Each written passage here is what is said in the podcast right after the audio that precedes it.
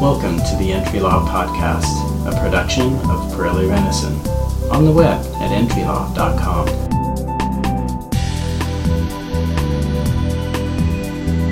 The recent Visa Bulletin fake-out has focused on priority dates and published filing dates. But where does the date system come from? It comes from the annual limitations that Congress has established for employment based immigration.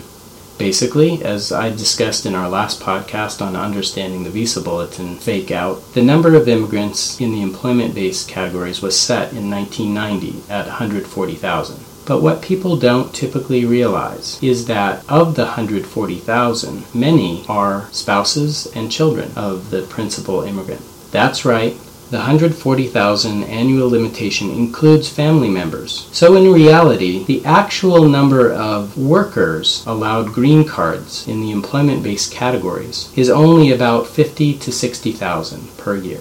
Another interesting thing that people don't realize is that from 1992 all the way up through 2013, the Immigration Agency has failed to issue enough visas each year in certain years. So they have not exceeded the cap, but they have not issued enough visas according to congressional intent. In fact, the Immigration Agency has issued 500,000 less than they were supposed to over those years. Now, there were a number of visas recaptured and put back into the pool for use by special legislation. So, of the 506,410 visas that were unused, 180,039 were recaptured by special legislation. That leaves over 326,000 visas which were unused, wasted, and lost due to bureaucratic mismanagement of the system.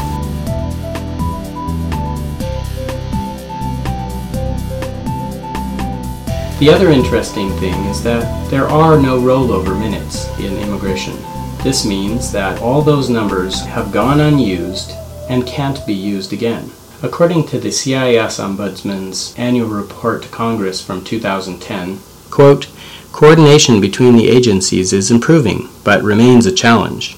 USCIS and DOS each manages and allocates resources to achieve operational efficiency and distributes workloads throughout the year. Communication is vital because of their separate choices can lead to decisions affecting the entire immigration system. So, as you see, the most recent Visa Bulletin fake out is really a continuation of a broken system that does not allow rollover minutes or rollover numbers to the next fiscal year. And when the agency messes up and doesn't issue enough visas in the given year because of their failure to coordinate between the two agencies, the people that are hurt are immigrants. The government agencies do not suffer any repercussions for failing to issue enough visas, and Congress has provided no mechanism for those unused visas to be rolled over into the next year and reused. So, what about the 326,000 numbers that were lost? What happened? Well, they're lost, but Congress can, by special legislation, get them back. I would like to talk about an immigration bill in Congress right now. The I Squared Act of 2015, which is Senate Bill 153, was introduced in the Senate. It's called the I Squared Act, and it was introduced by some bipartisan senators, basically an equal number of Republicans and Democrats from the Senate. The senators who introduced the legislation are Hatch from Utah, a Republican, Klobuchar, a Democrat from Minnesota, Rubio, the Republican from Florida, Coons, a Democrat from Delaware, Flake, a Republican from Arizona, and Blumenthal, a Democrat from Connecticut. The I Squared Act of 2015 would maintain the current cap on employment Im- immigration, which is 140,000, but it would exempt out a number of categories from the cap uh, it would exempt out dependents of employment based visa holders. So the spouses that I was talking about and the children who are included, right now those are included, and under the I Squared Act, those would be exempted. So the 140,000 would be actual workers, not workers and family members. The cap would also not include STEM degree holders from U.S. colleges and universities and would not include employment based first preference categories for those who have extraordinary ability and outstanding researchers and professors. With the exemption of those categories from the overall limit on employment based immigration, the numbers of employment based immigrants would increase. The I Squared Act would also completely eliminate the per country limits from the Immigration Act.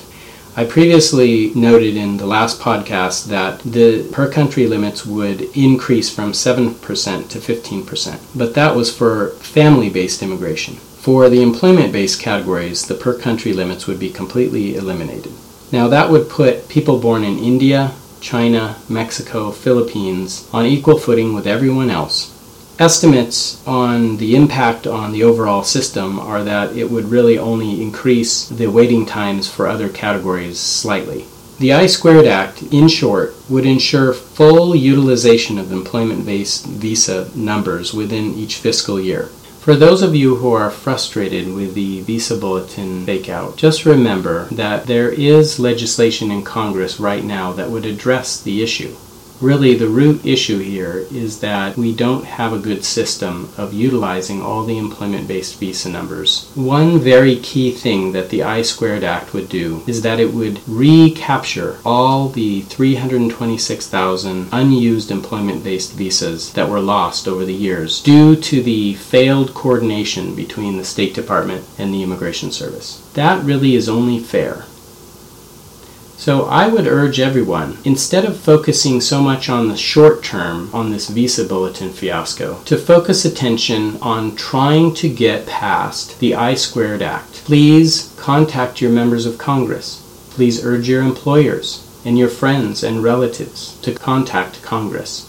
Only through pressure from the business community and from workers who are waiting in line patiently while the government mixes up the dates, only through this kind of effort can the law be changed. But the law can be changed, and it will with your help. You can find links on our website which will enable you to send a message to Congress. Please do your part, and we can see real change. More at entrylaw.com.